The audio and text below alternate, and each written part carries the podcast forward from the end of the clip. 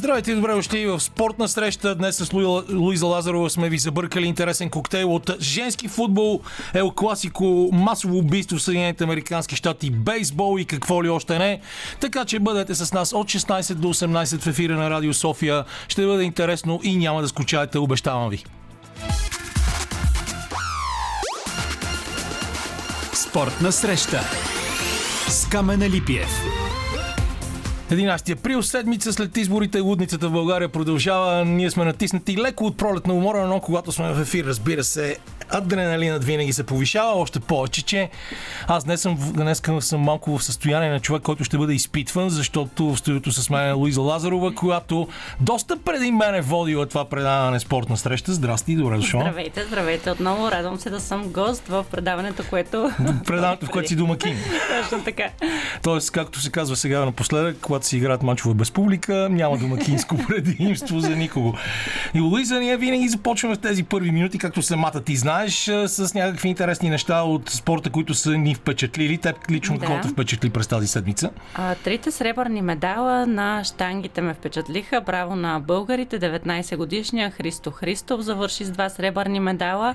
Пък а, другия медал е спечелен Те са от... общо ето купища медали и на практика, Да. ти кажа, аз като човек, дето цял, не цял живот, но доста дълго време коментирах а, вдигане на тежести в ефира на националната телевизия.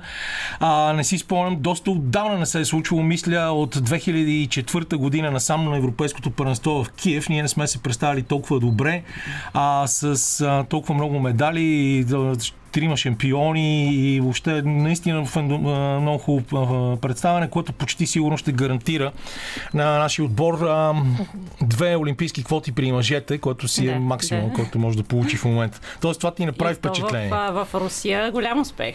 Да, в Русия. българи с медали в Русия много, много добро Но постижение. както си говорихме миналата седмица с Лучо тук, резултатите в това първенство показват, че общо всички са се понаплашили и не вдигат с много големи, не вдигат много големи гири, а, защото може би ги е страх а, вдигането на тежести е един от спортовете застрашени от подпадане от Олимпийските игри заради многото допинг скандали. Да, да, точно за допинг скандалите щях да спомена също, че може би има така а, стигмата е останала през годините, че ако, нали, Но да, това е един успех, който ми направи впечатление. Дейвид Фишеров е другия, който е с а, сребро. Много така интересно име. Дейвид Фишер Ами той всъщност е австриец.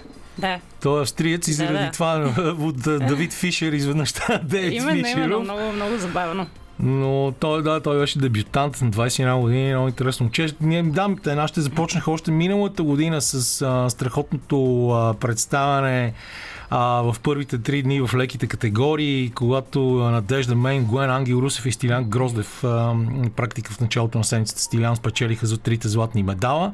И оттам нататък нашите продължиха това, което наистина прави впечатление, че общо всички, които, всички дни, в които имахме българско участие, имахме медали което се е случвало доста отдавна, наистина. Голяма радост. Според мен дигането на штанги е спорт, който аз а, още от дете така следя по телевизията си спомням тези батковци и какички, които с пъшкане дигат а, големите а, гири и големите штанги. Нали, наистина много интересен спорт.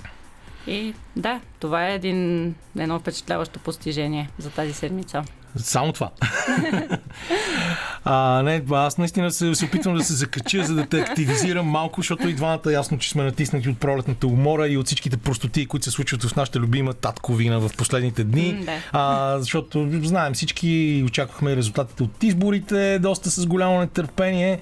А, те ни показаха сериозен протестен вод, обаче в крайна сметка патова ситуация се получава в българската политика, пък това може да означава и патова ситуация в спорта, макар че днес спорт, да.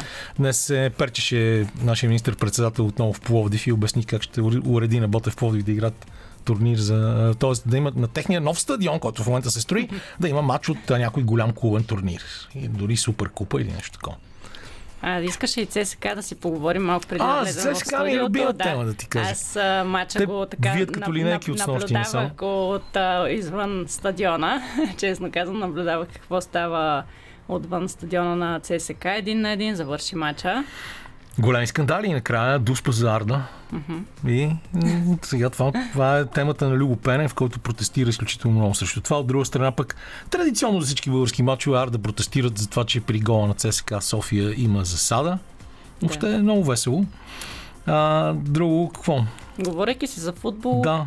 а, бих а, искала да споделя, че напоследък, така минавайки по Софийските улици, попадам покрай няколко детски, младежки, юношески школи, които тренират и се забелязва един не чак толкова адекватен подход, за съжаление, при тренирането на младежите. Някой, който се справя очевидно много добре, бива а, така незабелязван, докато други деца, които наистина нямат талант, биват хвалени. Не знам на какво се дължи това, но а, го наблюдавам от години. Това в, а, имаш някакъв спорт. личен повод да говориш за него или просто наблюдение, което е... А, пред, представянето на българските отбори в последните години е личния ми повод и тъй като сега имам възможност да изразя това мнение, се възползвам от него. Надявам се нямаш нищо против. Напротив, нямам нищо против, защото ние, между другото, имаме една тема в развитие, както обича да пише Димитър Ганев в служебните имейли до всички нас. И тя е именно това, на развитието на детско-юношеския футбол и въобще детско-юношеския спорт в България. И аз, бидейки малко по-стар. Те, Тоест ти си млада, аз съм стар. А, го наблюдавам това от доста години, за съжаление, от началото на 90-те, когато а, понякога и заради финансови проблеми, доста от треньорите искаха от родителите пари, за да могат техните деца да играят, така че тук е Да, много да, точно така е. И това слушам, но не винаги повечето пари означават повече талант. А това не е добре и за самите деца, защото наблюдаваме български футболисти, които а, нали, са били така финансово стимулирани в началото, влизат в а, някой по-голям отбор и в крайна сметка какво изгарят бързо, което според мен не е началото на една добра кариера. Тази седмица имаше и много важен матч от турнира за Купата на България, в който се срещнаха Лудогорец и ЦСК. Между другото, след вчерашната победа на Лудогорец с гол от Дуспа и равенството на ЦСК на Българска армия, разликата между двата отбора в първенството стана 11 точки. А, втория полуфинал между Лудогорец и ЦСК ще бъде свиран от прочутия български международен съдия номер едно Георги Кабаков, заедно с Мартин Маргаритов и Диан Вълков. А пък Славия, които са се запътили към втората ни дивизия, а, ще играят с Арда Кърджери. Нищо чудно и те не, да, не могат да се класират и да ужасят своя приятел, своя собственик и президент Бате Чичу и какъвто още иска Венци, който е в момента главния а, морален коментатор на българския футбол, което също е само по себе си един голям парадокс. Да, ще видим. Очаква да видим. А, след малко ще си говорим за Ел Класико. Да, ще Но- говорим за Ел класико и след това за женски футбол, една тема, която изцяло ще падне върху твоя креха гръб а, с а, разговора с а, Силвия Райдовска Да. а, и с а, а, много интересното момиче, което се казва, ето е пред мен на очи, е Леона. Леона, да, Да, така. сега гледам в едно видео как не е успяла да вкара гол. Извинявай, Адриане. Адриан, Адриан Любенов е на звукорежисьорския пулт, както забравихме ние да кажем, но това няма никакво значение. Вие знаете, че ние тук винаги сме обичайните за подозрени. Какво ще си говорим за този женски футбол? А, как се развива той в България през последните години? Дали а, набира толкова популярност, колкото в Европа и в Съединените Американски щати? А, как седи финансовия въпрос между женските и мъжките отбори? Какви са нашите школи? За към какво се стремят? Общо взето, жена футболист, добре ли е? Трудно ли е? Как е по време на пандемията? Много-много неща имаме да си говорим. Доста интересна тема е това според мен и след, 17, след 16.30 простете продължаваме да говорим за нея, но сега пускаме една песен и отиваме към Ел Класико, набираме Андрей Демирев, който ще ни разкаже интересни неща за матча с нощи спечелен от Реал Мадрид с 2 на 1, но и за матча в други аспекти между Барселона и Реал Мадрид, в аспект на финанси, избор на президент и всичко останало. Лили Големинова продължава да ме провокира с музиканти от България, които не знам като Ниньо в момента, но има неща, които всеки знае по света и всеки, който дори не се интересува от спорт, знае, че Ел Класико е един от най-големите футболни матчове в историята. С нощи се срещнаха за пореден път Реал Мадрид и Барселона на стадиона на Реал Мадрид Алфредо Ди Стефано. Победа с 2 на 1 за Реал Мадрид. Матч, който беше за мен поне доста интересен. Отново накрая имахме отвратително време, дъжд а, и също така много артистични изпълнения. На мен лично ми направи много силно впечатление падането за дуспа на Мартин Брейтвейт в последните минути на матча и след това гредата, с която Барселона може да изравни. Можеше да изравни, но всички тези неща са лично моите впечатления. Сега имаме доста по-добър анализатор на испанския футбол от Камена Липиев от другата страна на телефона и той се казва Андрей Демирев. Отново в нашия ефир. Здравей, Андро, добър ден. Здравей и добър ден, Камене. Реал Мадрид се върна на върха в класирането с точка преднина, но Барселона продължава да атакува в може би последния сезон на Меси, а другата седмица игра и срещу твоя любим Атлетик в финала за Кралската купа. Да, така е. Сега сме в времето, когато се решава съдбата на титлите. А вчерашното класико наистина беше един епичен сблъсък, истински потоп настана през второто по време, силен вятър. Видяхме дори Меси, треперейки от студ, искайки сухи фланелки. Класико беше една колосална тактическа битка Зидан Куман, която спечели отново Зизу.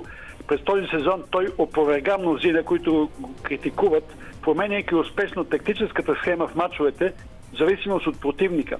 Така наделя вече втори път над Куман, а също така и Симеоне, Конти, Гасперини и Клоп са неговите жертви през този сезон. Реал Мадрид изпълни много добре тактическия замисъл на Зидан, особено през първото полувреме, когато изкова своя успех. Неговият кост бе включването изненадващо в отбора на Феде Валверде на мястото на Асенсио, с цел да разпира набезите на Жорди Алба и на свой ред да тръгва в контратаки в пространството зад гърба на бека на Барса. Защото той често остава такива, когато атакува. Реал Мадрид се защитаваше прегрупиран дълбоко в своето игрално поле и очакваше търпеливо грешка в разиграването на Барселона, за да тръгне в контратака.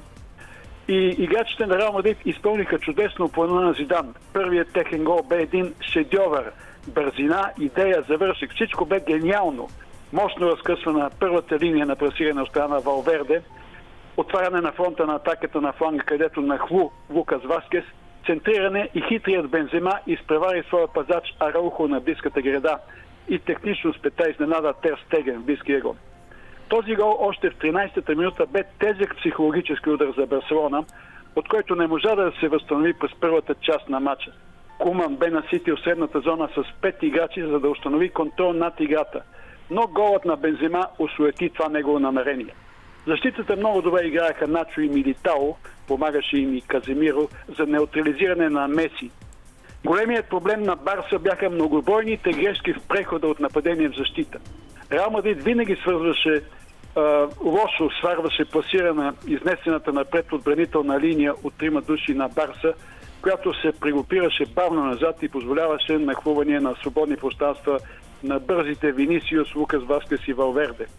Тази защитна фриволност на Барса бе наказана и втори път, когато Винисиус бе повален пред наказателното поле от Тараухо. Крос изпълни фала и този път Барса нямаше късмет, защото топката рекошира гърба на Сержино Дест в мрежата. През второто по време вече под проливен дъжд и тежък терен Куман направи някои промени в състава и тактическата постойка и върна класическата за Барса 4-3-3. Дембеле застава на фланга, а Гризман като централен нападател. Барса притисна Реал Мадрид и стигна до гола на Мингеса след центриране на Жорди Алба – от своя страна Зидан направи точно обратното и на своя ред постави линия от трима централни защитници, за да усуети проникването на Меси и Гризман в централната зона. Странното за Барса е, че при наличието на толкова звезди в нападение, точно централният защитник вкара гол, но това е една от слабостите на тима този сезон, липсата на централен нападател Голаджия, от което се оплаква и Куман. След почивката Барса може да се и достигне до изравняване, но в последния миг от двобоя влезе на смяна и Лайкс Мориба стреля в напречата града. Както каза ти, Камене имаше и спорно положение накрая Туспа в наказателното поле на Рамадит за евентуално поваляне сега на Брайтлайт от страна на Менти. Въпрос на тълкуване. Всички привърженици на Барса и журналисти Барселона твърдят, че това е Дуспа, а тези на Рамадит, че няма такава. Нормално е, нали? И в крайна сметка мисля, че Рамадит все пак заслужено спечели този двобой, но с цената на контузени футболисти като Лукас Васкет, Валверде, Тони Крос, които се прибавят към тези на Серхио Рамос, Карбахала Зар, Ковида на Варан и в Белия клуб са силно разтревожени от състоянието на състава, изтощен и на предела на физическите си възможности и то в момент, който се решава въпроса за титлите. Сега му предстои много тежък реванс на Анфилд с Ливерпул И Зидан обмисля дори да качи някои играчи от филиала в първия състав. И това наистина е много интересно, още повече, че Тони Крос показа колко е ценен за Реал Мадрид и беше избран и за играч на матча, но а, когато си говорим за Реал Мадрид и Барселона, те са не само два футболни отбора, те са цели индустрии, а, организации, които са пример за много хора по целия свят, но те имат и много големи различия помежду си, когато става дума за управление. Класиката е в управлението, начина на избиране на президенти, начина на финансиране, начина по който президентите осигуряват средства за клуба също са нещо много интересно и сме се разбрали с теб, не е тайна това и за нашите слушатели, че ще говорим и на тази тема. Така че това дори ще ми бъде по-интересно, отколкото а, хубавото ти кръсноречиво описание на матча вчера. Да, това е другото класико, за което ще говорим. Знаем, че Реал и Барселона са двете най-големи спортни институции в света, но имат неща, в които се различават значително. Например, в управлението на клуба. В Барселона, след избирането на Жуан Лапорта за президент, той заедно с членовете на неговия управителен съвет започнаха трескава дейност по събирането на 124 милиона евро, 15% от бюджета на клуба, като банкова гаранция, за да може да встъпи официално в длъжност, както е по статут на клуба. От тук обаче проистича големият проблем в ръководството на Барселона. Президентът е без реална лидерска позиция, защото когато има много членове на управителния съвет внесли своя дял от личните си сметки за тази банкова гаранция от 124 милиона, логично е и човешко е те да искат и съответно право на глас при вземането на решения и то пропорционално на парите, които са дани. Това създава брожение в ръководството на Барселона. Дори един от кандидатите за първи вице-президент напусна за, поради тези равногласия. За разлика от Барселона, статутът на Реал е различен в това отношение. И тук трябва да се представи банкова гаранция от 15% от бюджета на клуба, но от личните авуари на кандидат-президента и то още преди изборите, а не събрани от членовете на ръководството, както е в Барселона. Това поставя по-големи трудности за намирането на кандидати за президент на Реал Мадрид, защото трябва да е много богат човек и не всеки може да се кандидатира за този пост. Например, Лапорта, който е адвокат, не би могъл да го направи. Но един преуспяващ бизнесмен в строителството, като Флорентино Перес, спокойно може да отговори на тази банкова гаранция. Това му дава възможност да ръководи еднолично клуба, да вземе решение сам, дори и като спортен директор за закупуване на играчи и да няма опозиция в неговия управителен съвет. Всичко това е предпоставка за институционна стабилност в белия клуб, за разлика от Барселона. Друга съществена разлика, за която искам да говоря, е, се крие в трансферната политика – за Барса от 4-5 години това е една руска рулетка. Първо купува играчи и след това търси отчаяно начини да върже сметките с продаване или замяна на футболисти в последния момент, което обикновено му носи загуби. Реал Мадрид прави точно обратното. Харчи толкова, колкото е спечели от продажба на играчи през миналото лято. Първо продава и за същите пари купува. Това дава спокойствие и стабилност на клуба, за разлика от червените цифри в счетоводството на Барселона. Барса харчи средно по 566 милиона евро за заплати на своите футболисти, най-скъпо струващия състав в Европа, с около 100 милиона повече от този на Реал Мадрид. От друга страна, Барса има 488 милиона нетни дългове, а Реал Мадрид 374. Но докато дълговете на Реал са дългосрочни, 20 години и повече, тези на Барса са краткосрочни за изплащане в близките няколко години. Голям коз в економическата стратегия на Реал Мадрид е, че пред завършване на уникалната реконструкция на Сантяго Бернабео, който ще бъде открит през 2022 година и ще му носи по 100 милиона печалба годишно. Куриозното е, че пандемията му позволи да ускори това строителство, защото без публика му е все едно да ще играе на тренировъчната си база. Точно пандемията и финансовата криза пък забавя старта на реконструкцията на Кам Ново за неопределен срок, а това са огромни загуби в бъдеще. Така че другото класико е това между два економически подхода. Разумна счетоводна политика, целяща финансова стабилност от страна на Реал Мадрид и политика на постоянен риск и импровизация, за да се спаси в последния момент баланса на клуба на Барселона. И тук, в това класико, Реал Мадрид печели.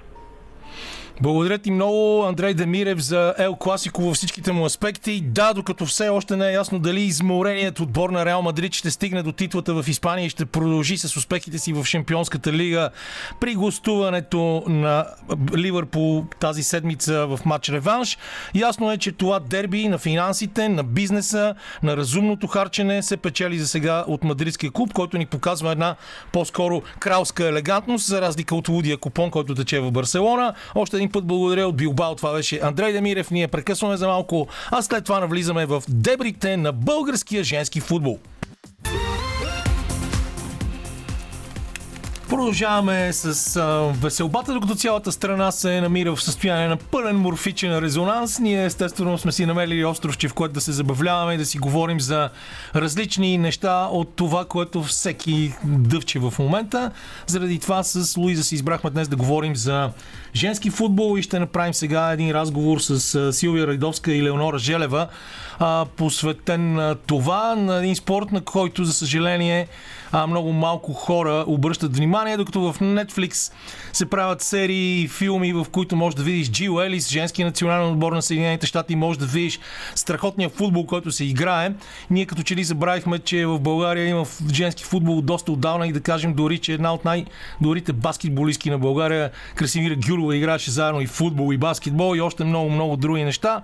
Но да видим сега как ще поведем този разговор, така че Луиза започва. Да, това е за мен един много, много интересен спорт, който може би е така леко подценяван. А, дали сме дали го сравняваме с мъжкия футбол или не, на тези въпроси ще ни отговорят Силвия Радойска. Здравейте! Здравейте на уважаемите слушатели на Радио София и на вас. Много ми е приятно така да участвам в вашето предаване и благодаря за вниманието, което казвате в частност на мен и на женския футбол. Ми, за нас е удоволствие също, бих казал. Мисля, че може да си поговорим искрено и лично сега за всичко, което става в женския футбол в България. Аз си спомням да кажем, Силвия, как преди няколко години моят приятел Андру, който а, държеше клуба Android, много ми се оплакваше, че нещата не върват много добре.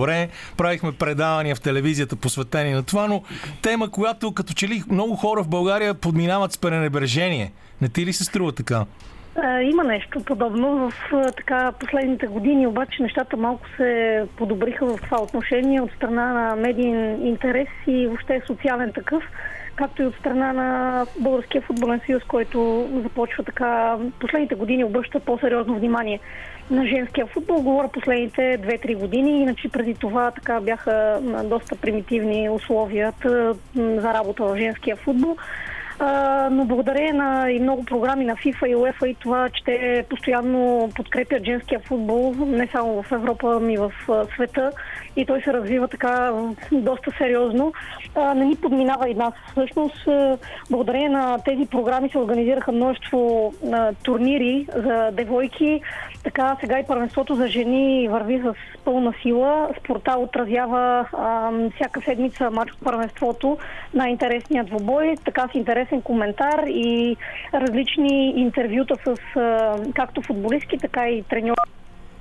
Смятам, че се прави нещо положително за женския футбол в последните години и а, не сме толкова зле, колкото бяхме преди повече от 5-6 години. О... Нещата отиват в добра посока, просто изисква време и смятам, че в следващите 10 години така наистина надявам се да хвана и аз това време женския футбол да е на почет и така да се обръща по-голямо внимание не само медиен интерес, ами и зрителски такъв, тъй като ние не отстъпваме на мъжете. Да, моят приятел Петър Хераков е силно ангажиран в тези коментари, доколкото си спомням, като говориш за добри коментатори. Точно така. А, ти, ти можеш, според мен, да говориш много надълго и на широко за това, защото си представителка и на нашата обща Алма Матер, Националната спортна академия, където преподаваш в крайна сметка, освен че си работиш и като треньор. Точно така. Аз съм преподавател в спортната академия вече 6 години. Специално с футбол преподавам и така имам и защитена докторантура на тема женски футбол. Така че освен а, футболно а, така ангажирана като треньор на национален отбор девойки от 19 години и Национална спортна академия. Съм и преподавател и се сблъсквам постоянно и с а, студенти, работя и с мъже, така че не само в женския, но и в мъжкия футбол. Така се развивам, смятам, добре в последните години и като преподавател в академията и в а, треньорската школа.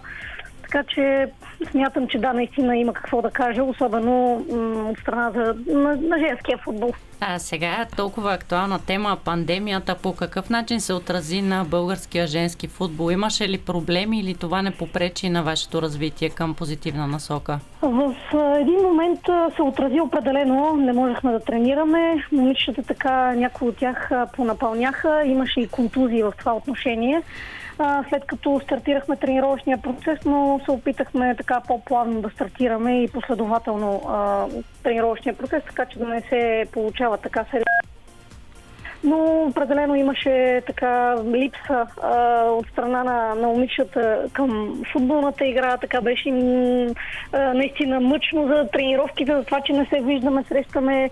И след това, когато така отвориха държавата и ни позволиха да тренираме и да играем мачове, с голямо желание стартираха както тренировъчния процес, така и мачовете. И имаше определено, така се отрази пандемията и в женския футбол, но, но смятам, че вече нещата са така по-добре от тази гледна точка. Нека да попитаме Елеонора Желева, която е активен играч в момента, по какъв начин се чувства сега, на какво ниво са момичетата? Здравейте! Здрасти! А, нивото на женския футбол в България е вече доста по-добро. Вдига се всяка изминала година пандемията се отрази както добре, така и зле на момичетата. Лично към мен а, на мен ми се отрази доста добре, защото след толкова дълга пауза и нали, забраната за игра и тренировки на открито с отбора, като се върне след, така, след такава пауза, имаш още по-голяма жажда за игра и мотивация да продължаваш да тренираш. А, за Националната спортна академия ли е мястото, където най-добре се развива женски футбол, Леонора? Защото ти можеш вече да сравняваш, все пак сега играеш там, доколкото на мен ми е известно, преди това игра в Пловдив. Тоест имаш база за сравнение за начина по който се развива на различните места женски футбол. Да, аз съм играла и в Пловдив, в момента играя в НСА и мога да кажа, че НСА единствения отбор в България, в който се води адекватна, адекватен тренировачен процес и е място, където момичета могат да си дигат нивото всеки изминал ден. А, чета тук пред мен, между другото, имам едно твое интервю от а, миналата година и то мисля, че даже от 8 март. И ти казваш, че не искаш съжаление от Българския футболен съюз се подкрепа. Преди малко и Силвия каза, че нещата в Българския футболен съюз са тръгнали по-добре, благодарение на многото програми. Но наистина, не ти ли се струва, ще задам същия въпрос, който и на Силвия, че има към женския футбол едно такова странно пренебрежително отношение. А какви са тия, нали, които са тръгнали да, да играят? Това е друг спорт или нещо и такова? Да, това е така. Може би много хората смятат футбола за мъжки спорт и от страна на медиите, като не се отразява, не се отразяваше до сега през годините и хората нали, не са запознати, не знаят нивото на момичетата, качествата, които могат те да покажат на терена. в последните години наистина има доста добра подкрепа и от УЕФА, и от БФС. Не мога да, да кажа, че го неглижират, просто не са запознати. Човек като не е запознат с нещо, има някакви предварителни някакво предварително изградено мнение, което се променя. Много хора след като идват да гледат нашите матчове, нали си казват, да, те са жени, но също така могат да играят в футбол и са доста по-добри от някои мъже дори. Особено при сегашното състояние на националния ни отбор за мъже. А, имаше протести в а, Съединените щати и в Европа на женски футболни отбори, които а, се оплакват от това, че заплащането при този вид спорт не е същото като при мъжете. Чувствате ли се дискриминирани по някакъв начин и възможно ли е това да се промени? Да, флагман на тази битка всъщност е една от най-големите звезди на женски футбол Меган Рапино, която е супер звездата на, на американския национален отбор. И която вчера отбеляза гол за Америка срещу Швеция за равенството един на един. Ами, ако мога аз да отговоря по този повод. Да. А, и въпроса, който зададохте. Смятам, а, че определено сме дискриминирани в това отношение и това го показват големи отбори, които като Америка, Норвегия, Швеция, Германия дори, които приветстват и, и искат подкрепа. А, съюзи на съответните държави, така че заплащането при жените, ако не е наполовина, ако не м, като цяло, както имат мъжете, да бъде поне наполовина като заплати повиквателни при националните отбори, защото това за момента не е така. И мисля, че в Бразилия Марта, така също една от футболистките, които а, излезе и, и говори за това нещо открито, а, жените да бъдат платени както мъжете, поне за националните отбори, го знам със сигурност. За Дания а, също мисля, че това е постигнато, както и за Америка. Аз лично имах възможност да говоря с Джил Елиас на един семинар в Швеция миналата година. Участвах в една програма за развитие треньорско на, на жени и тя беше една от менторите на тази програма. И тя каза, че преди да си тръгне а, от националния отбор, тъй като тя вече не е а, треньор на, на Америка, каза, че това ще се бори. И там спомена интересни истории относно прибирането на, на американския отбор, след като станаха европейски или световни, шамп... не, световни шампионки миналата година, по-миналата във Франция. И тогава не са искали да изпратят частен самолет да приберат американките. А, но са казали, че ако станат първи, тогава ще им изпратят. А, всъщност тогава са им изпратили самолет и сега са им обещали, че ще, заплащането ще бъде както при мъжете. Да, Реално в бори на България няма, а, дори повиквателни не получават а, за девойките окей, но за жените смятам, че това е задължително. На националния отбор се възражда а, за жени а, в момента. Тази година ще играе квалификации от септември месец и смятам за необходимо да се спомене и това, че тези момичета, които бъдат повикани от старши треньора на този отбор, трябва задължително да получават повиквателни. Не говорим за някакви колосални суми, каквито взимат мъжете, но поне нещо за това, че тези момичета дават от свободното си време, тъй като голяма част от тях работят а, играят футбол за удоволствие, тъй като не са платени футболистки повечето отбори в България. А, поне да им се отделя нещо а, като средство от Българския футболен съюз за повиквателни, за това, че представят нашата страна. А, аз искам да те питам, а, пък всъщност и Леонора да я питам, дали ви е попадал а, изключителния сериал а, на Netflix, така наречения Playbook, в който няколко много известни треньори говорят за начина и за методите си на работа и единствените две жени, които се появяват там са треньорки по женски футбол, Джил Елис и по баскетбол. А, и на мен лично Джил Елис, когато познавах Бегло преди това единствено заради успехите на женския национален отбор на Съединените щати, ми Да. направи изключително впечатление и мисля, че а, това за тебе като преподавател Силвия дори би било добре да го показваш на твоите студенти, за да видят как, за каква всеотдайност в работата става дума и за това как се гонят методично поставените цели, независимо, че олимпийската титла под нейно ръководство се измъкна на Съединените щати, но пък сметка на това световната си беше част от витрината постоянно. Да, тя е един страхотен треньор и психолог и в този ред на мисли аз го гледам този сериал. Yes. А, преди няколко седмици го препоръчах на момичета, която има възможност и има Netflix да си го пусне да го гледа. Мен, освен Джил Елиас, тогава ме впечатли и Мауриньо. Дали? Доста неща, които си извадих. Човека, който и мрази контролните смятам- мачове. Да, да, смятам, че ще следвам в бъдещата ми работа като треньор. Впечатлиха някои изречения, които а, само е верою също и смятам да следвам нещата, които говори, да се опитвам така да ги прилагам, защото м, откакто гледах сериала, му симпатизирам страшно много. Преди това не бих казала чак толкова. Ето, аз сега бих се обърнала към Леонора да я попитам за най-вдъхновяващото нещо, което е чула от свой съотборник или треньор. Ами ние постоянно чуваме вдъхновяващи неща от нашите треньори в Национална спортна академия, най-вече в съблекалнята на полувремето или преди мачовете. А, нямам много ясен спомен за нещо, което ми е останало нали, така в главата, защото ние всеки един матч влизаме за победа и а, Важното И е човек да е надъхан с адреналин. Да. Винаги преди матч нашите треньори така ни надъхват с а, прекрасни думи и ни дават а, нужното спокойствие и мотивация да излезем и да си вземем матча. Също нещо много интересно, така от по-женската емоционална гледна точка, как една жена избира да стане футболист. И аз съм играла футбол пред блока, така да се каже, като малка, но след това а, тази страст като че ли се пренасочва към нещо друго, докато ето вие постигате страхотни успехи. Как продължавате с футбола? С футбола се продължава много трудно, тъй като, както и преди малко споменахте, заплащането не е както Да. при мъжете. Дори мога да кажа, че ние не получаваме нищо в клубните и националните отбори. Ми, това е просто една страст и всяко едно момиче, което я носи в себе си, иска да продължава и да продължава, въпреки че не получава нищо нали, от среща.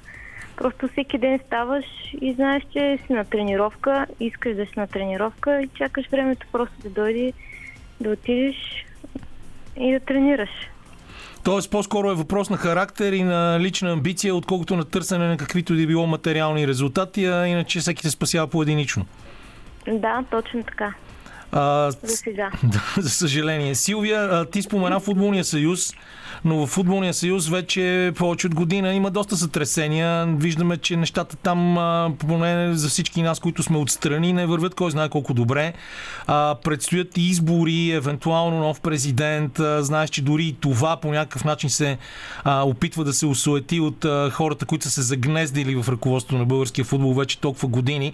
А, ти как гледаш на тези неща? Ако искаш, не ми отговаряй съвсем откровено, но ако искаш, ми отговори напълно откровено. Не, определено това е видимо за всички, че има проблеми в футболния съюз и женския футбол не, не, не е подминат в, в случая. Реално не ни върват националните отбори, специално мъжете, какво да говорим нали, за женския ни футбол, така че нещата там са много на, на високо ниво и аз не бих се наела да коментирам, тъй като просто аз нищо не мога да променя. Във времето и след изборите ще се разбере какво ще стане. Каквото и да стане, трябва да сме така доста зле във всяко футболно отношение. Дали мъже, дали жени. И смятам, че трябва нещата да тръгнат в по-добра посока за всички национални отбори, тъй като аз като така един родолюбец винаги съм работила с сърце и душа за България и съм каквото могла съм правила като футболистка и сега като треньор в националните отбори се опитвам да, да, така, да предам всичко, което знам и мога на моите състезатели, така че...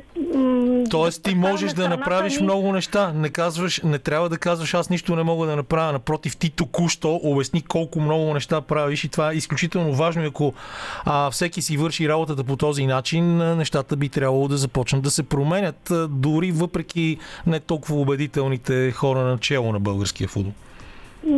Определено женския футбол е с аматьорски статут, но аз го приемам професионално и така се опитвам да работя.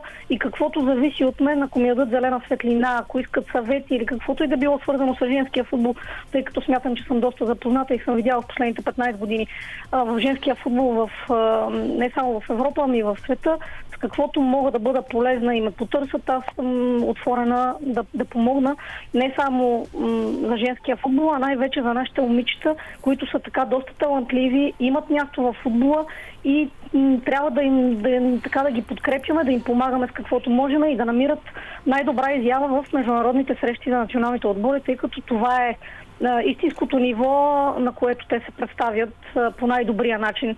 Защото в България, както вече споменах, аматьорски, женския футбол е на аматьорски начала и каквото и да си говорим, нивото не е много високо. Когато играеме Шампионска лига с Национална спортна академия, тогава горе-долу и на клубно ниво се ориентираме къде се намираме. И реално това е моя призив за промяна, така че има я вече. Тръгнали са нещата в по-добра посока за женския футбол, да продължават така. И независимо кой ще бъде президент на Българския футболен съюз, просто да се обърне внимание на това перо женски футбол, защото в цял свят се обръща, не трябва да го подминаваме и тук в България.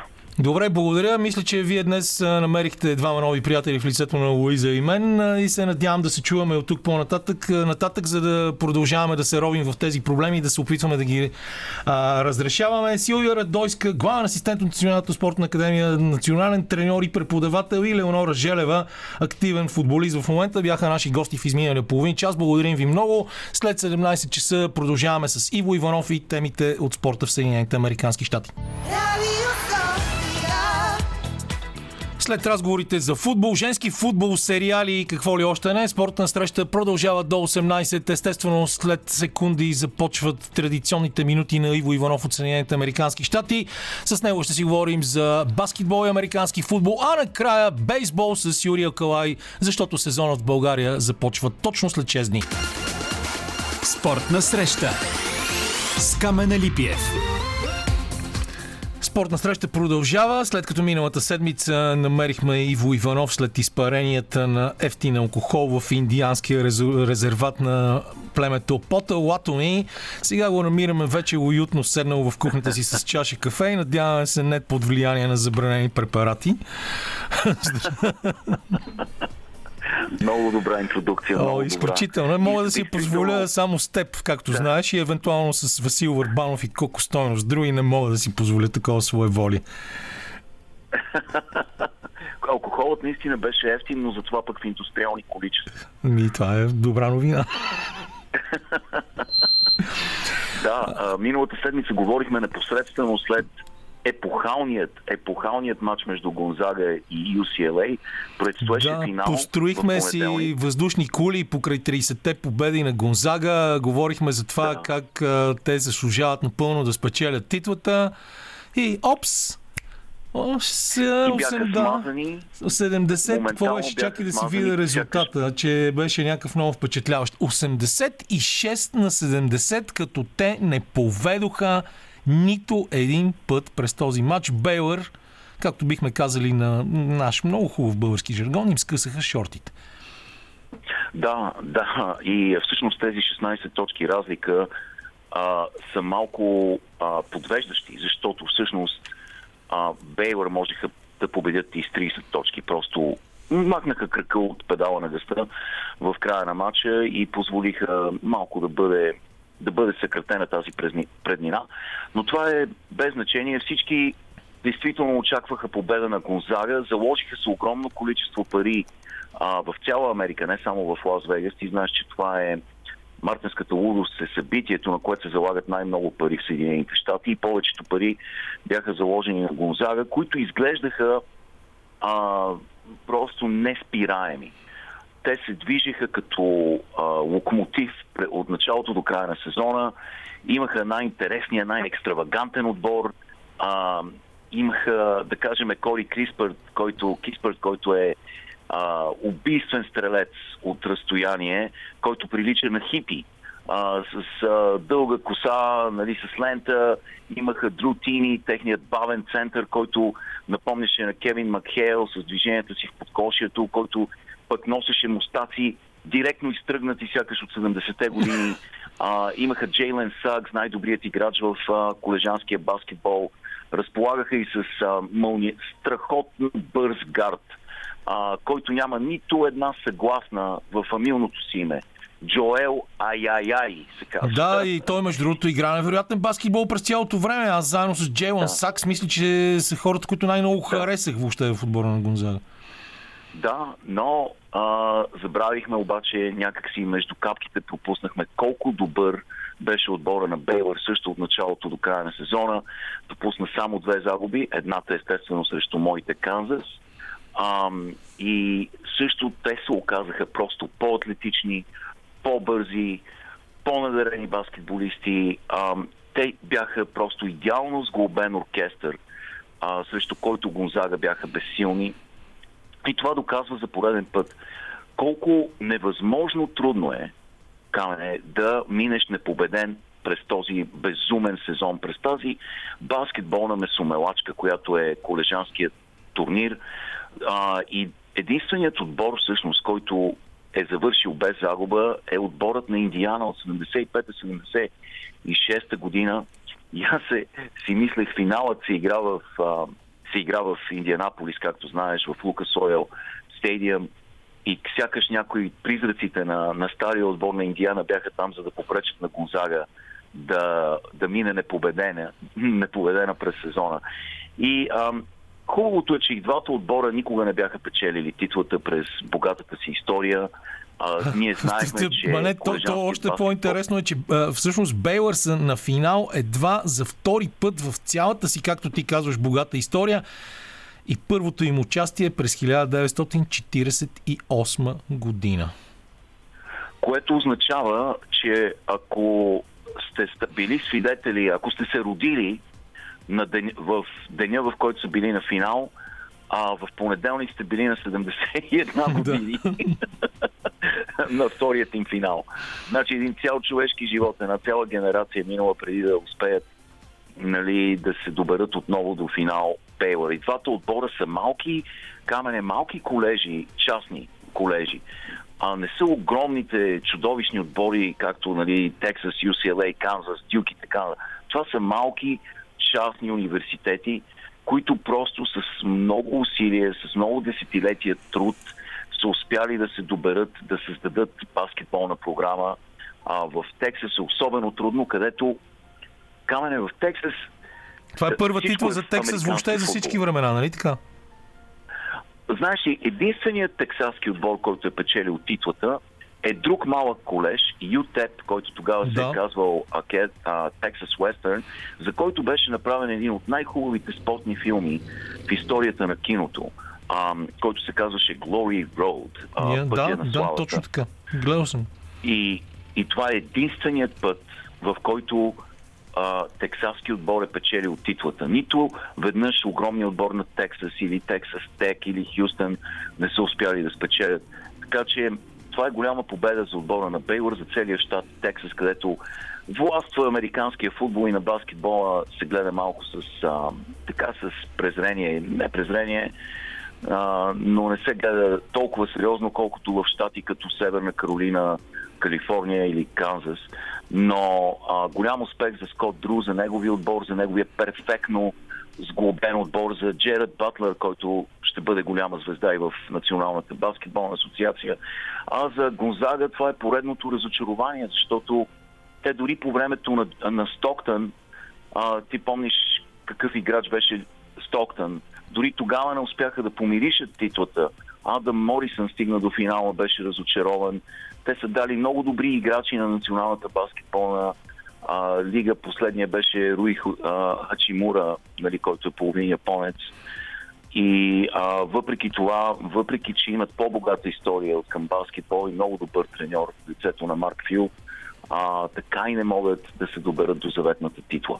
Имаше много готини такива леко расистки противоречия в този филм Road. А, Адолф Ръб, игран тогава от Джон Войт, изигра много, много силна роля, но няма сега какво да, Да. говорим за това. Кажи две изречения само за а, епичната победа на Станфорд срещу Аризона в а, женската NCAA и те остана малко в сянката на този матч в неделя късно вечерта.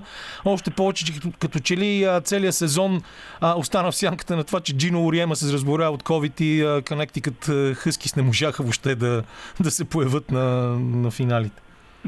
Да, да, от тях се очакваше да, да спечелят титлата, особено с а, тази феноменална, феноменална новобранка в отбора Пейдж Билклърс, която беше от началото до края на сезона неопазима и въобще ти знаеш, Канетикът най-невероятна баскетболна машина в женския баскетбол. Тук те бяха елиминирани. След това а, Аризона нали, срещу Стенфорд за, от Стенфорд се очакваше просто да спрат тази изумителна, изумителна състезателка Макдоналдс, с която разполагах Аризона, която беше неопазима и те, те хвърлиха по двама-трима защитни, защитнички срещу нея и по този начин успяха не толкова да я спрат, колкото да я ограничат малко. И а, по този начин спечелиха титлата. Така че това беше също много интересен Final Four, много интер- интересен турнир. Хубаво е, че женският а, турнир на Мартинската лудост също започва да набира инерция и да става все по-интересен и тази хегемония през последното десетилетие на Канетикът най-после започва да се разхлабва, което е добре. Добре е да има равно, равно, така, равностойност в баскетбола, за да бъде по-непредвидим и по-интересен. Добре, пускаме сега на песен и след това влизаме в една доста по-неприятна тема от колежанския баскетбол на Съединените щати, но тези, които искат да разберат каква е тя, трябва да останат с нас на 94,5. Лекичко си позволяваме светотатството да прекъснем Джейсън Мраз в една много интересна седмица, в която президентът на Съединените Американски щати сякаш а, с а, изявление написано от Иво Иванов а, обяви известни ограничения за контрол на огнестрелните оръжия. А, казва нещо, което е много важно. Насилието с огнестрелно оръжие в тази страна е епидемия. Това е международен позор, нещо с което, за което ние двамата с теб сме си говорили дълго време. И оп, точно в тази седмица Филип Адамс на 32 години, бивши играч по американски футбол, играл в легендарния тим на Сан Франциско 49ers, отиде и застреля точно шестима души, от които единият е, остава жив, но доктор Робърт Лесли, неговата съпруга Барбара, техните внучета Ада и Ноа Лесли на 9 и 5 години и работникът в тяхната къща Джеймс Луис на 38 години паднаха жертви на Филип Адамс, който след това се самоуби. А, всички са изумени от това убийство, потресени, втрещени, а, разстроени дълбоко.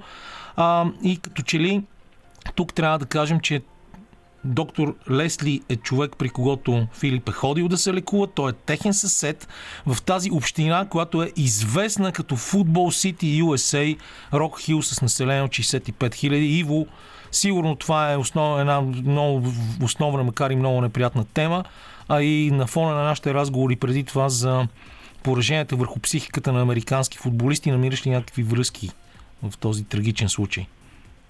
Да, да, да, да. Това е много болна тема за мен.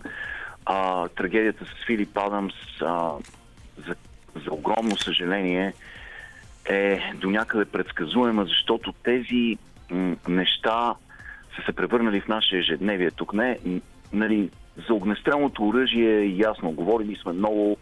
А, тук всяка година повече хора загиват от огнестрелно оръжие, отколкото от автомобилни катастрофи а, масовите убийства с огнестрелно оръжие са ежедневие и така нататък.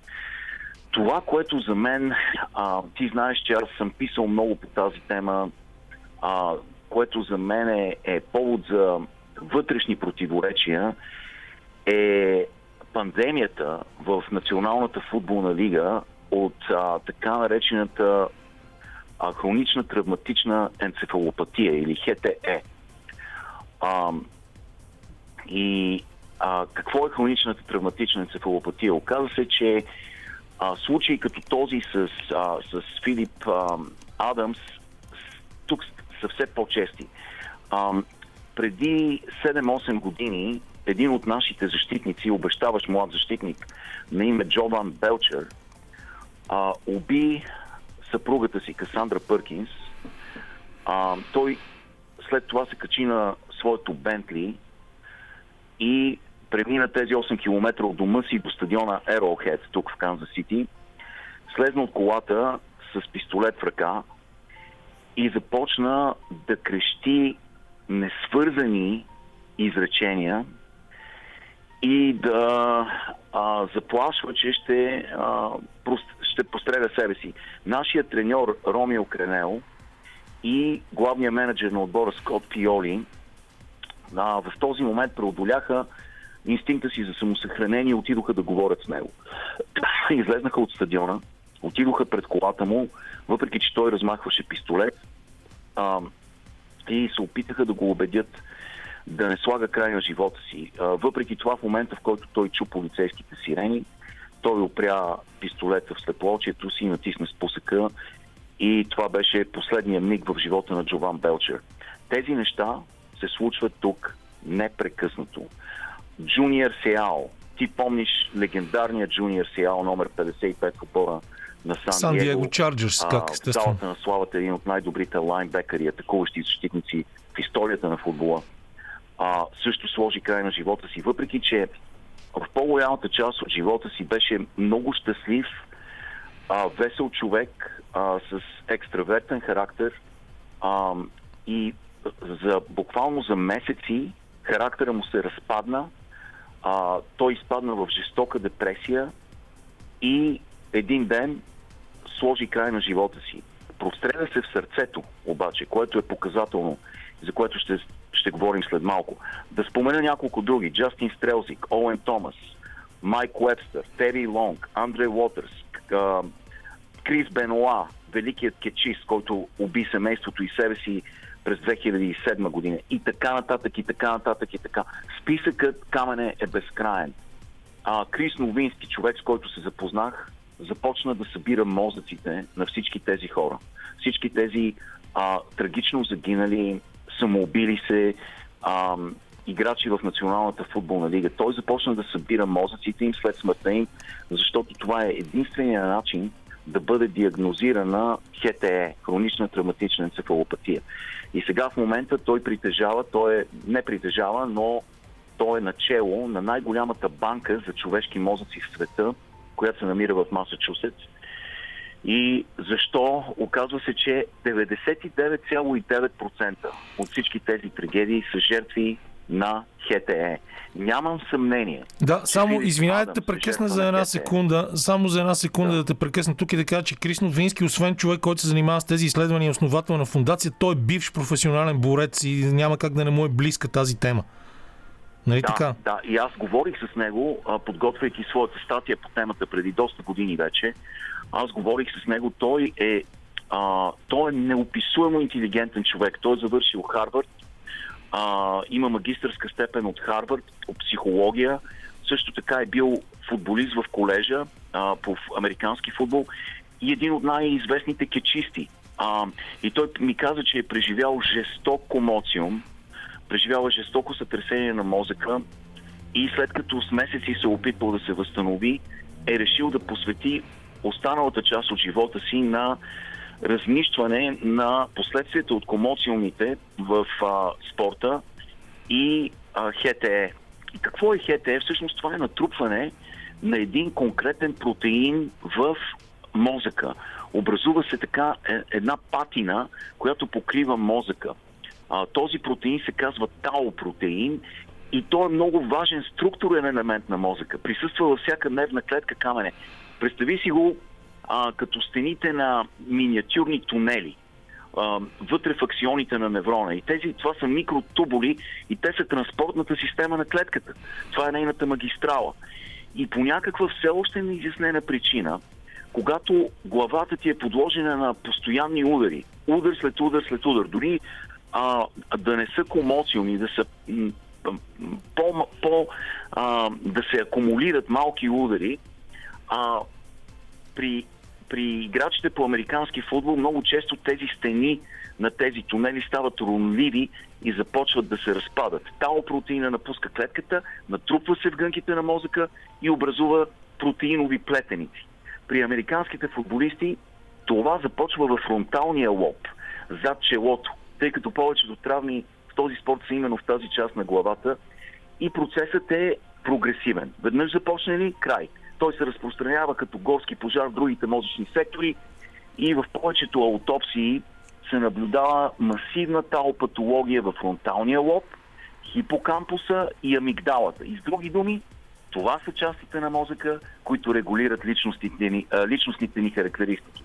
Паметта, емоциите, агресията, когнитивните способности, изпълнителните функции и човек на, на практика губи себе си, спада в делюзии, става агресивен и в... винаги е фатален изхода Да. от това. И знаеш ли кое е най-ужасяващото камене? Оказва се, най-кръвосмразяващо е, че ХТЕ понякога води до амиотрофична латерална склероза. Болестта на моторните неврони, заради която се поливахме с студена С студени вода кофи се поливахме преди няколко 2014 години, да.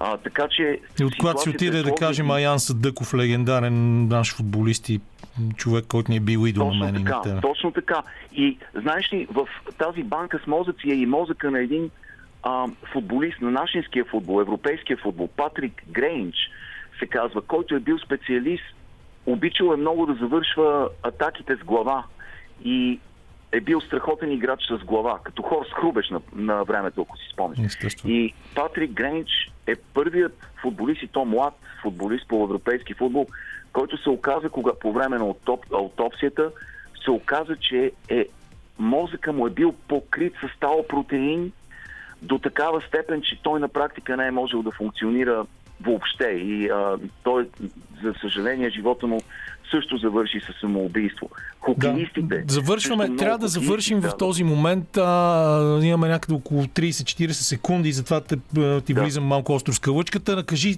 смяташ, че според теб този случай с Филип Адамс е на, базиран на същото нещо. Аз те прекъснах точно на такова изречение преди Почти. малко.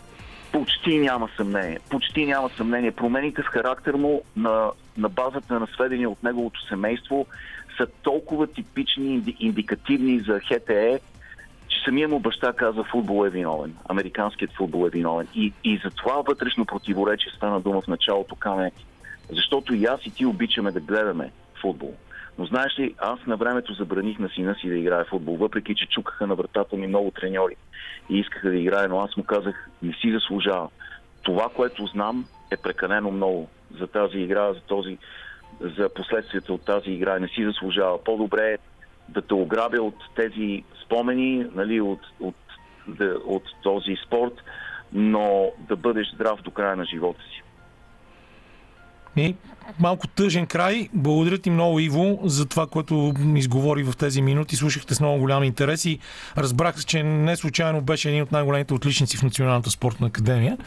А, до следващата седмица, когато ще си говорим, надявам се, за малко по-ведри неща, но това беше според мен една изключително полезна лекция и широко а, отваряне на перспективите относно професионалния спорт. Иво Иванов за пореден път в нашото студио, а след малко продължаваме с това какво става в българския бейсбол и софтбол. Току-що в ефира на спортна среща се случи нещо невиждано и нечувано до този момент. Пуснахме три песни една след друга, нещо, което от ноември, когато влязох в пълномощите на водещ на това предаване, не се е случвало нито един път, но това е, защото моят добър приятел Юрий Алкалай очевидно се занимава с подравняването на стадион бейсбол в студентския град за следващата събота, когато се открива официално сезона и американския посланник Херо Мустафа ще хвърли първата топка за този сезон. Ти чува ли си, че в България има бейсбол и софтбол и то вече повече от 30 години и нашите отбори а, се развиват доста прилично. Имаме някои играчи, които ходиха и бяха в Америка. А също времено никога от бейсбол и от софтбол не сме ги чули да плачат пред медиите за това, че държавата не им дава пари. Честно казано, знам, че има такива отбори, но никога не съм чела чак толкова много информация. Да, да, за тях. Надявам се, че се развиват а, добре. Не знам на какво задължи на това, че не плачат за пари, както казваш ти. Ами на това, че те са хора, които се хвърлят с изключителен ентусиазъм, а, имат а, под, подкрепата на, на една организация от Япония, която се занимава с бейсбол и софтбол преди години, доста кубински а, специалисти бяха тук. А, Маури Гори, Горин, който остана тук а, в момента работи и в кубинското посолство, но е един от хората, които дълго време се занимаваха и беше активен играч, както и децата му последствие. А, тоест има традиции, а, които продължават и този спорт продължава да стои под радарите на медиите, да бъде малко в нелегалност, но продължава да съществува и да се развива добре. Имаме български специалисти, които работят в чужбина. Къде, кажем, къде тренират обаче хората? А, тренират на много стадиони, тренират на стадиона Портърфилд в Дупница, построен от моят приятел Пепи Арбов, който замина с цялото си семейство за Съединените Американски щати на а, стадиона в а, Благоевград, където Американския университет и а, Ясен Делчев а, създават добри условия и хората от а, бизоните от Благоевград са един от най-добрите в мъжкото направление години ред. В София зад а, Диана Бати на така наречения стадион бейсбол, който се намира точно срещу басейн Октомври в студентския град, там триъгълника на, на Висшия машино електротехнически институт и бившата дискотека Юлита и а, кънтри клуба. А, и се събират, тренират с ентусиазъм, вкарват нови неща, нови а, игри игри като бейсбол 5. И аз точно и заради това исках да говоря с Юри, но явно ще го отложим за следващата седмица, защото той сега е много заед. Ще му отделим малко време и тогава. А, тази тема беше доста, доста черна последната ни за мозъчните заболявания на професионалните спортисти. Да, абсолютно много интересна и да, така като предупреждение за младите спортисти да внимават за някои неща, защото наистина е опасно и много важно за тяхната бъдеща кариера и бъдещ живот сред обществото и с тяхното семейство. Наистина трябваше да чуем това, което каза Иво Иванов. На тебе ти е харесало една дата. Аз винаги, когато някой е роден през този месец на овните, съм много щастлив, защото и аз съм от тази зодия, но 8 април май е по-привлекателна дата за Антуан Гризман. Да, абсолютно. И трите му деца са родени на 8 април а, едното 2016 година, 2019 година и сега 2021 година се появи на бял свят а, третото му детенце. Аз а, съм щастлива за него, той със сигурност е още по-щастлив. А, не знам как а, можем да кажем един точен мерник има този мъж. Със сигурност. И да, много, много готина новина. Зарадва ме така искрено, когато я прочетох. Много готино съвпадение Със сигурност децата му, празнувайки рожден ден на един и същи ден, ще получават подаръци, всяко едно от тях и внимание. Аз лично ти кажа честно, много не обичам това съвпадение на празниците, защото съкръщава празниците в рамките на годината. Колкото повече празници, толкова по-добре, толкова поводи малко да забравим за ежедневието си или, както цитирах наскоро, великия Марк Твен в Том Сори Хъкълбери Фин, където се казва, че най-много омразя неделите, защото правят робството и веригите на делниците още по-омразни, но няма начин, ние имаме нужда просто да, да имаме такова разнообразие. Гризман има да играе супер купа, т.е. кралската купа в Испания, пардон, на 17 април в събота, да видим дали там ще си донесе подарък срещу Атлетик Билбао. А, нещо друго, както се казва ти, иначе как си, за добре ли си, нещо друго да Аз също кажеш. съм априлско чадо, но съм от а, телешката зодия, не съм от а, овнешката. Да, ми, моята дъщеря е на 5 май, аз много се морех жена и да роди по-рано. Не ми се получи. А, и добре, аз тогава да позанимая нашите слушатели с това какво става в баскетболното първенство. А, моята слабост, защото знаеш, че аз там съм като а, развалено радио във всеки момент, който ме пуснеш в логорета ми се включва и много, много, много, много да, да говоря за това. Пък и а, пътувам няколко пъти седмично. В последните седмици вече ходим по, да излучваме по три мача от българското първенство на седмица и а, остава да се завърши редовния сезон. Имаме точно 6 дни до края на 17 април, когато вече ще е ясно крайното класиране. Първата тройка вече е ясна. А, това са рилски спортисти, които тази година са топ фаворит, но тук ми казва Анди, че имаме телефон. А, след а, рилски спортист, разбира се, Левски Лукол и Балкан. Битката е за третото място, но имаме изненада по телефона. Изгонете господин Алкалайли е на телефона. А, така, ето сега си взимаме слушалките. Юри, да не би да се обади. Ехо. Ето го. Здравейте. Здравейте. Господин Алкалай, много, много бавно вдигате телефона си. Това защото станахте дядо ли е? Не само защото станах дядо, но защото правя катерушки за младите майки, бащи и за моите на Знаех си, знаех си, че шеташ по игрището и така казах и на нашите слушатели.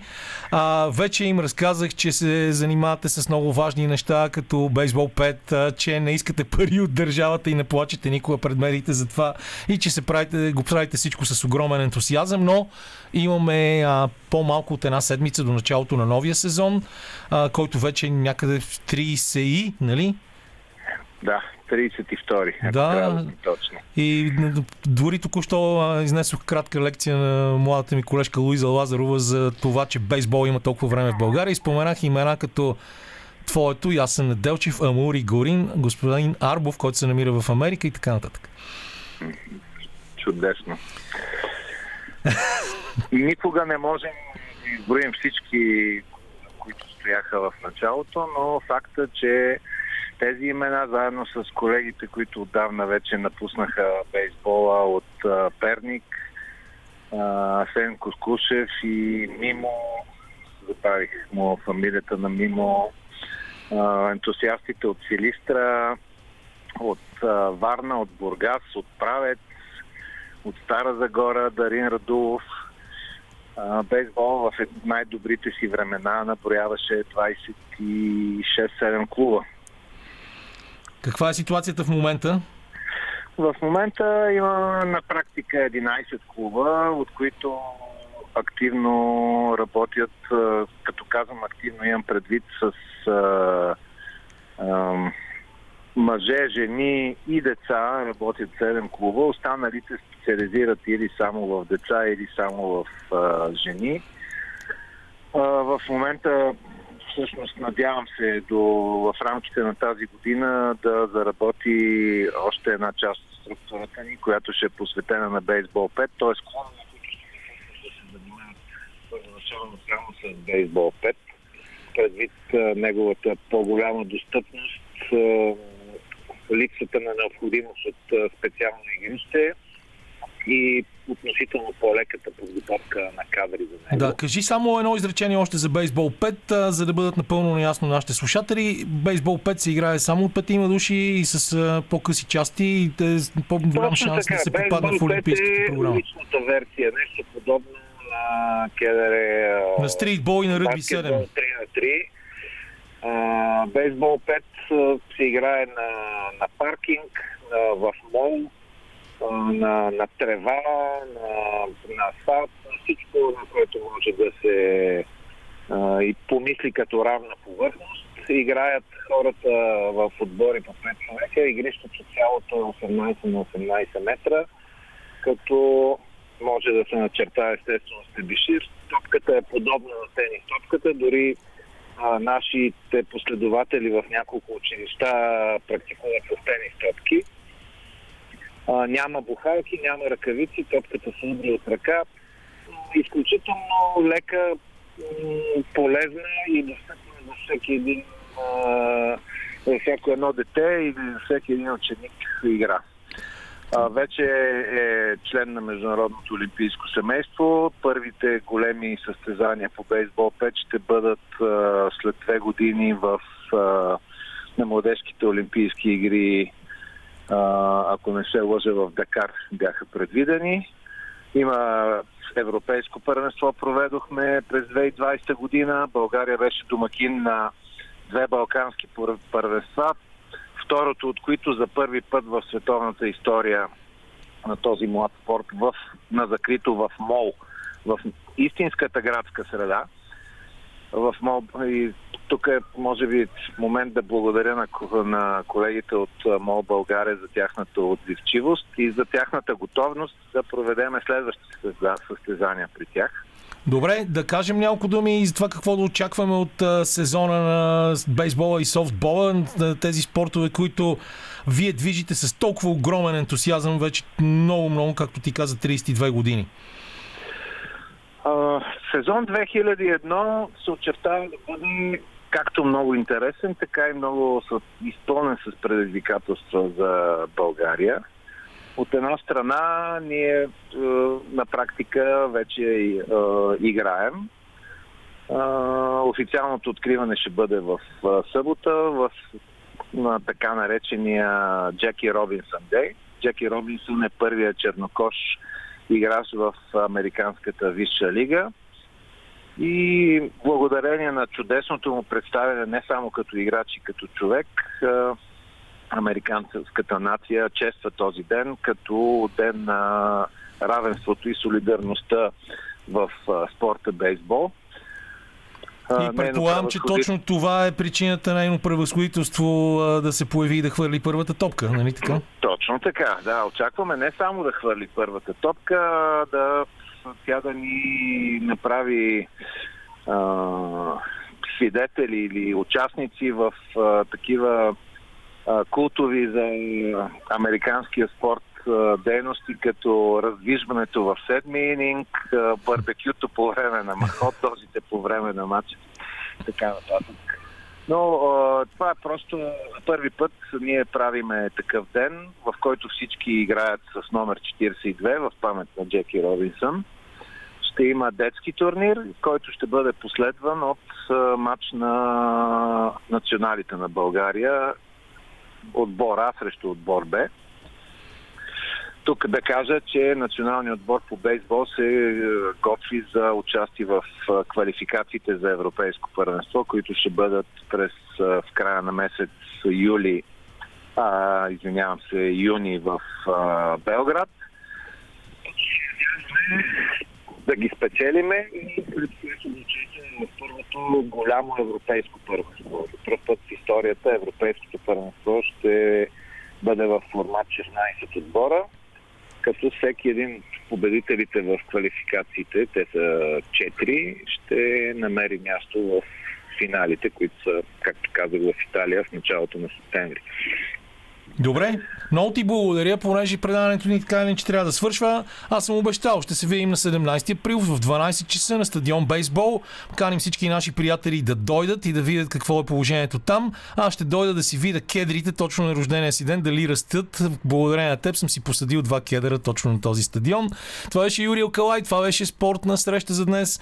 Луиза Лазарова а, беше с мен през цялото време. Андриан Любенов беше на звукорежисьорския пулт. Лилия Големинова избираше музиката. Битката, говорихме си за много неща, минахме пак през целия свят и се надявам, че ви е било интересно. А иначе какво става най-вече у нас, а също така и по света, ще разберете след малко в Централния осведомителен бюлетин на Българското национално радио. Всичко най-добро и до следващата неделя, 18 април.